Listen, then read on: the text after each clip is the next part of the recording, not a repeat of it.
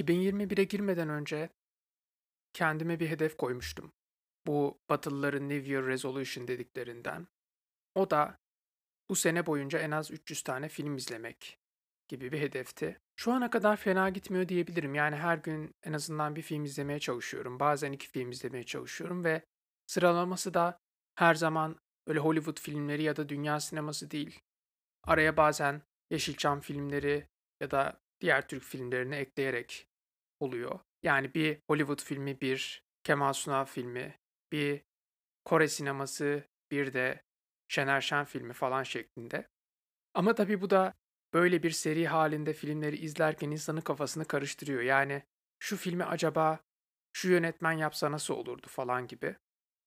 Mesela geçen şunu düşündüm. Atla Gel Şaban filmini izliyordum. Ki orada da şöyle bir şey var. Yani Atla Gel Şaban adını taşıyan bir filmde ana karakterin adı Niyazi. Yani adını Niyazi koyup aynı zamanda da niye yani Şaban filmini veriyorsunuz? O da ilginç. Neyse, acaba dedim bu filmi Quentin Tarantino çekip yönetse nasıl bir şey olurdu?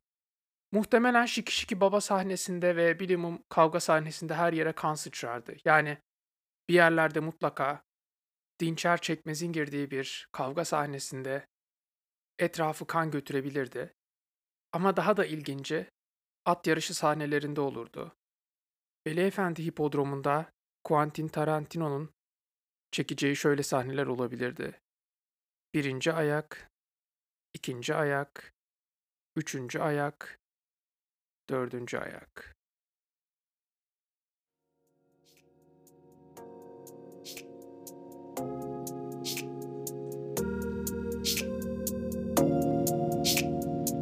Sen çok iyi birisin. Dördüncü bölüm film falan izleriz.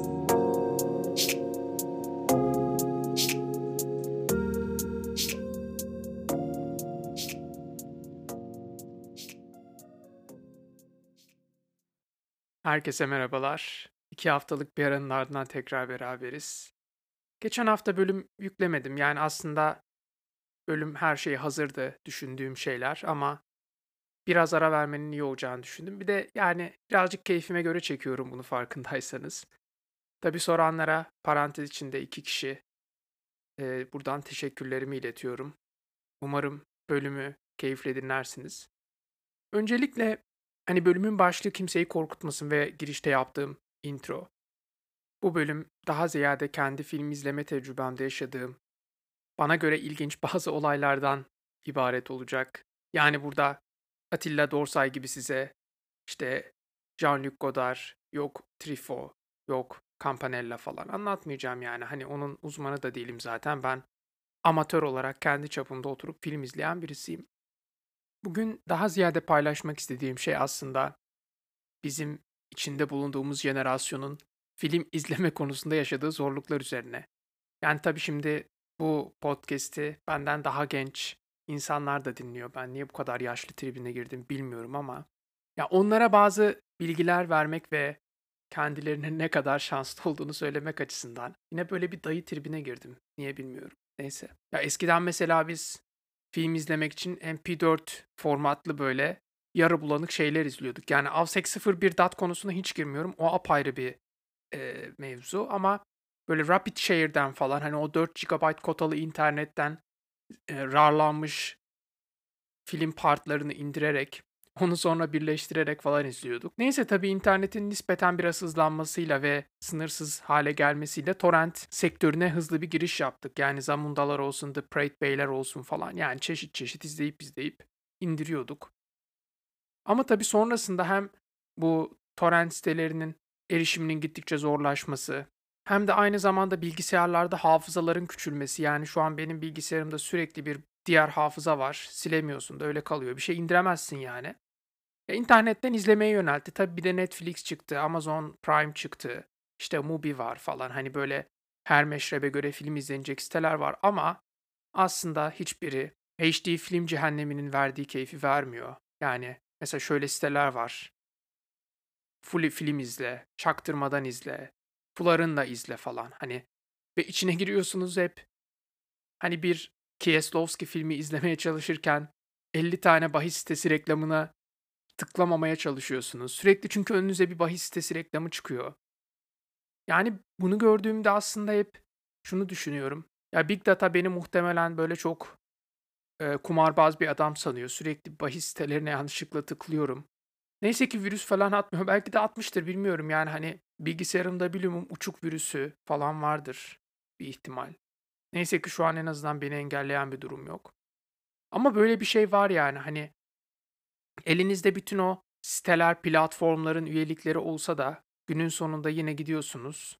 Şöyle film izle, indirmeden izle, 720p izle, tek tıkla izle falan gibi sitelerde Big Data'yı aslında kandırıyorsunuz. Ve Big Data'da muhtemelen sizi bir kumarbaz sanıyor. Yani evi filmcilere vermek yerine Sabri abiye vermek gibi bir şey. Umarım içeride bir uygulama olmaz ya da zardan düşmediği için Ekrem abinin başına bazı tatsızlıklar gelmez.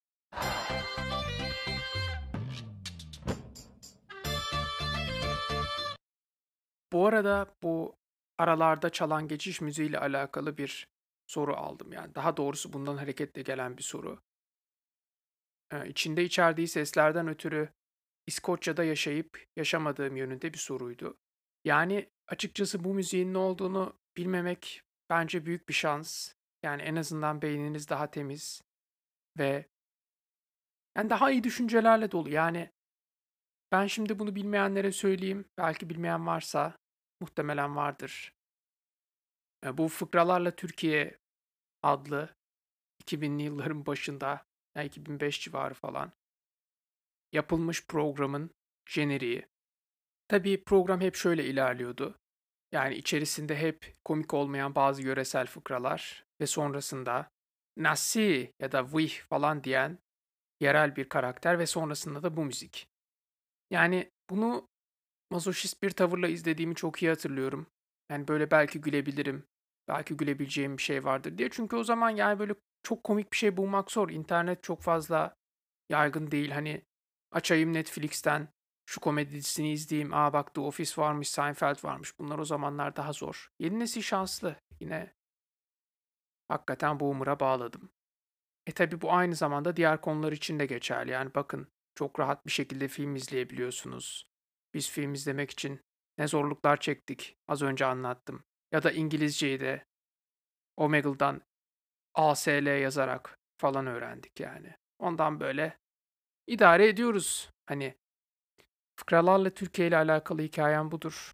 Umarım bu müziğe gençliğinizde veya çocukluğunuzda maruz kalmamışsınızdır. Ya ben maruz kaldım. Sonuçta bu.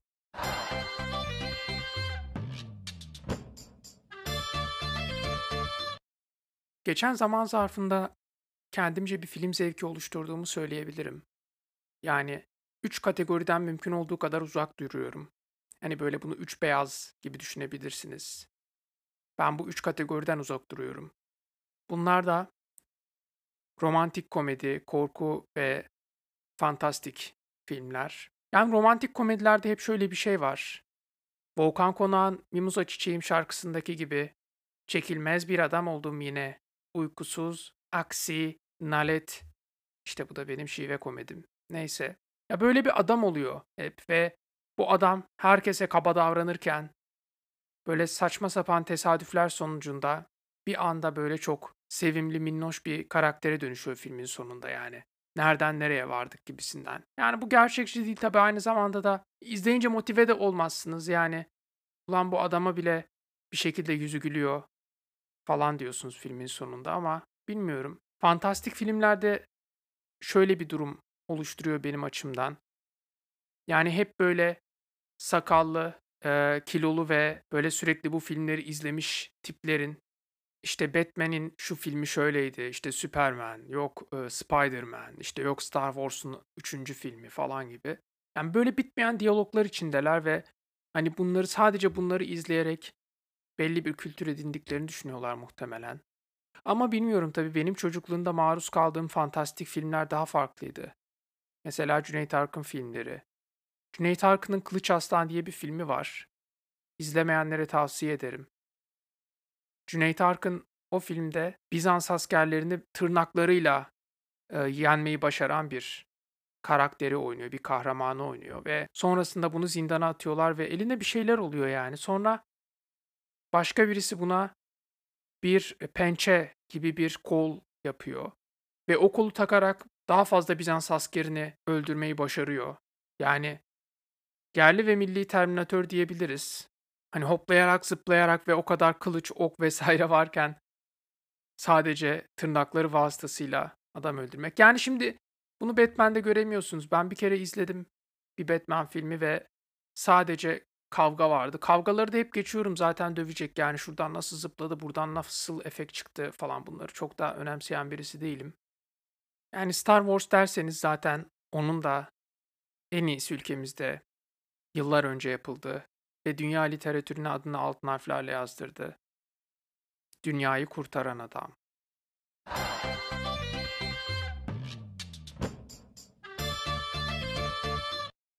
Tabii kaliteli bir sinefil olmanın bana kalırsa en önemli şartlarından birisi dünya sinemasına hakim olmak ve tırnak içinde fularlı kabul edilen filmleri izlemiş olmak. Yani bunun bir kısmını yapabildim, bir kısmını yapamadım diye düşünüyorum.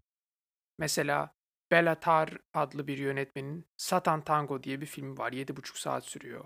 Bunu izleyemedim henüz. Yani o motivasyonu henüz kendimde hissedemedim. Ama benim bireysel rekorum bir İtalyan filmi vardı. 6 saatten biraz daha fazlaydı.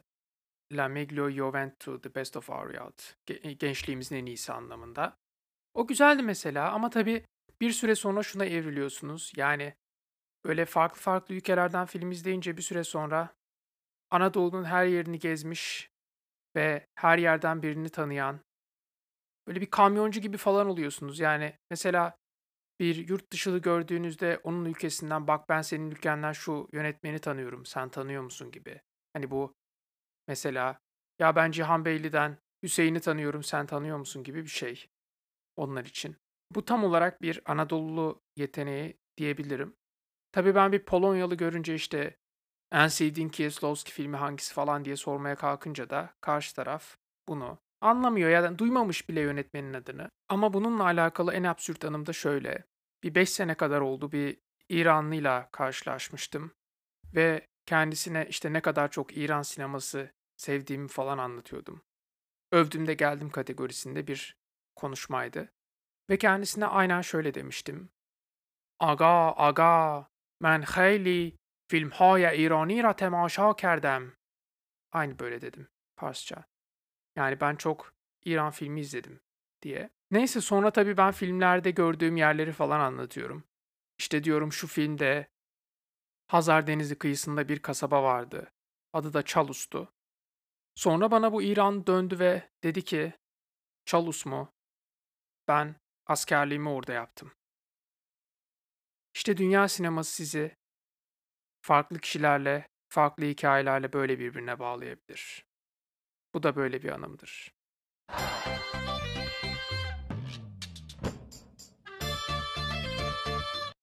Ama anlattığım bütün bu hikayeler asla yanlış anlaşılmasın. Yani ben bu olayı çözdüm ya da her filmden müthiş manalar çıkarıyorum diyemem. Ama çevremizde öyle çok insan var.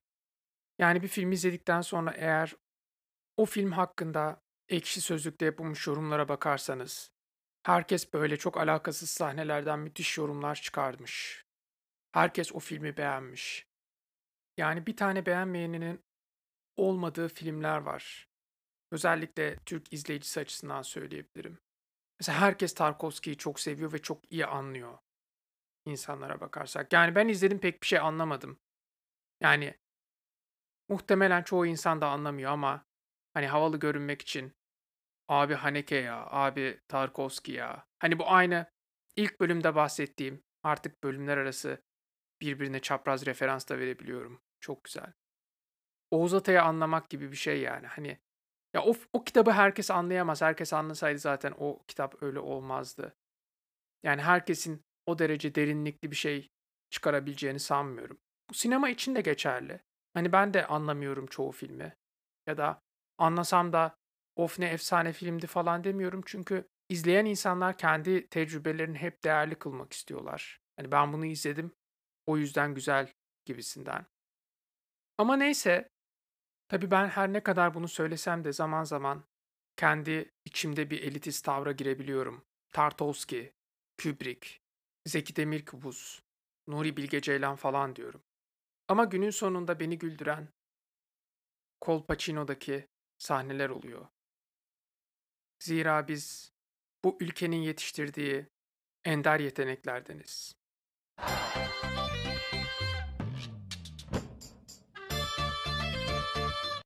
Kendimi elitist hissettiğim anılardan birini de geçen sene yaşadım. Takip edenler belki biliyordur. Parazit filmi çok ciddi bir popülarite elde etti ve Oscar ödüllerini kazandı. Yani İngilizce olan kısmından kazandı. Ve tabii bu her yerde bir izlenilebilirlik de sağladı bu filme. Neyse günün birinde Instagram'da story'den story'e koşarken takipleştiğim bir insanın Parazit filmini izlemeye gittiğini gördüm. Yaşadığım şehirde özel bir gösterim yapılıyordu. Ve filmi izlediği salonda elinde bir büyük bir kutu patlamış mısır ile bu story'yi paylaşmış. İşte sinema keyfi falan. Bu beni biraz üzdü ve aynı zamanda oldukça gerildim. Yani böyle bir filme Avengers filmi muamelesi yapmak beni ve içimdeki sanat aşkını öldürdü. Sanatı nasıl böyle şeyler için kullanırsınız dedim. O kişiyi blokladım. Sonrasında da varoluşsal sancılar çekmek isterdim ama maalesef çektiğim tek sancı reflü sancılarından ibaretti. Siz olun. Herhangi bir filmi patlamış mısırla izlemeyin. Yani mantıksız patlamış mısır ne alaka?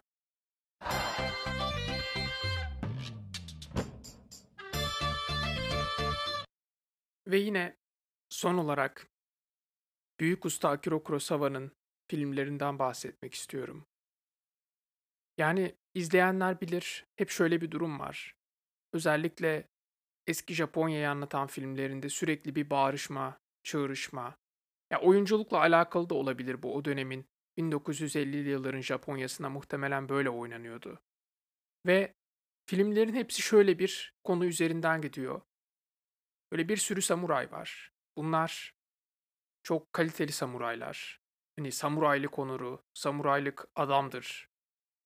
Samuraydan zarar gelmez gibi sloganlar var film içerisinde. Ya bizdeki aslında A takımı gibi yani böyle toprak sahibi, marabaları olan, böyle köyleri falan olan ağlar gibi düşünün. E tabi bu samurayların modern zamana adapte olmalarına ya da olamamalarına dair bir film izlemedim. Yani Japon filmleri ya günümüzde geçiyor, yani çekildiği zamanda geçiyor ya da çok eski zamanlarda geçiyor. Ama yine aslında ilk başta söylediğim hani bir yönetmeni başka bir sinemanın içine koyarak o tekniği uygulayabiliriz. Mesela aklıma Züğürt Ağa filmi geliyor.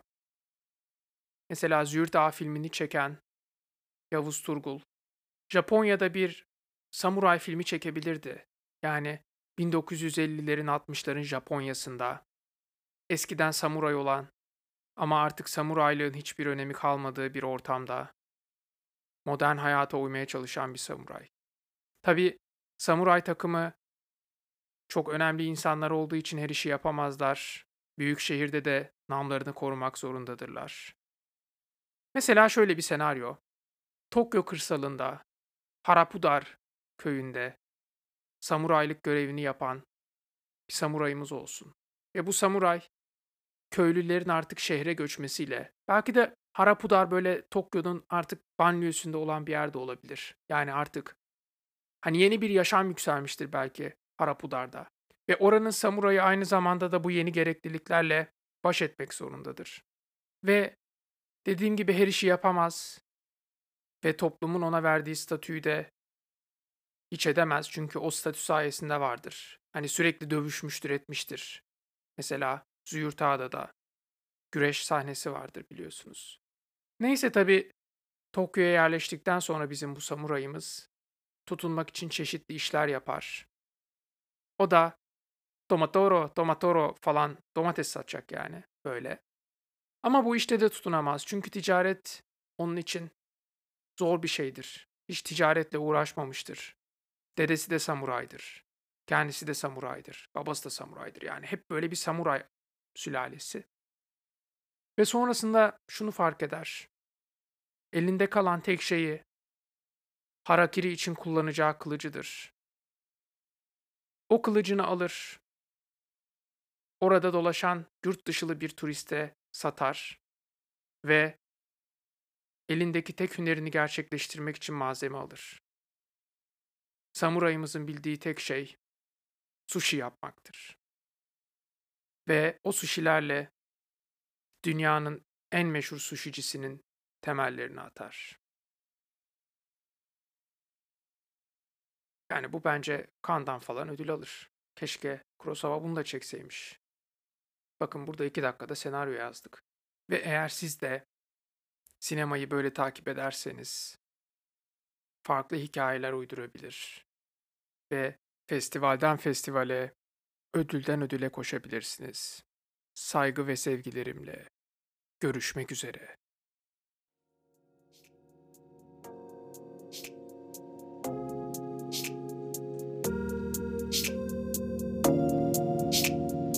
Sen çok iyi birisin. Dördüncü bölüm sona erdi.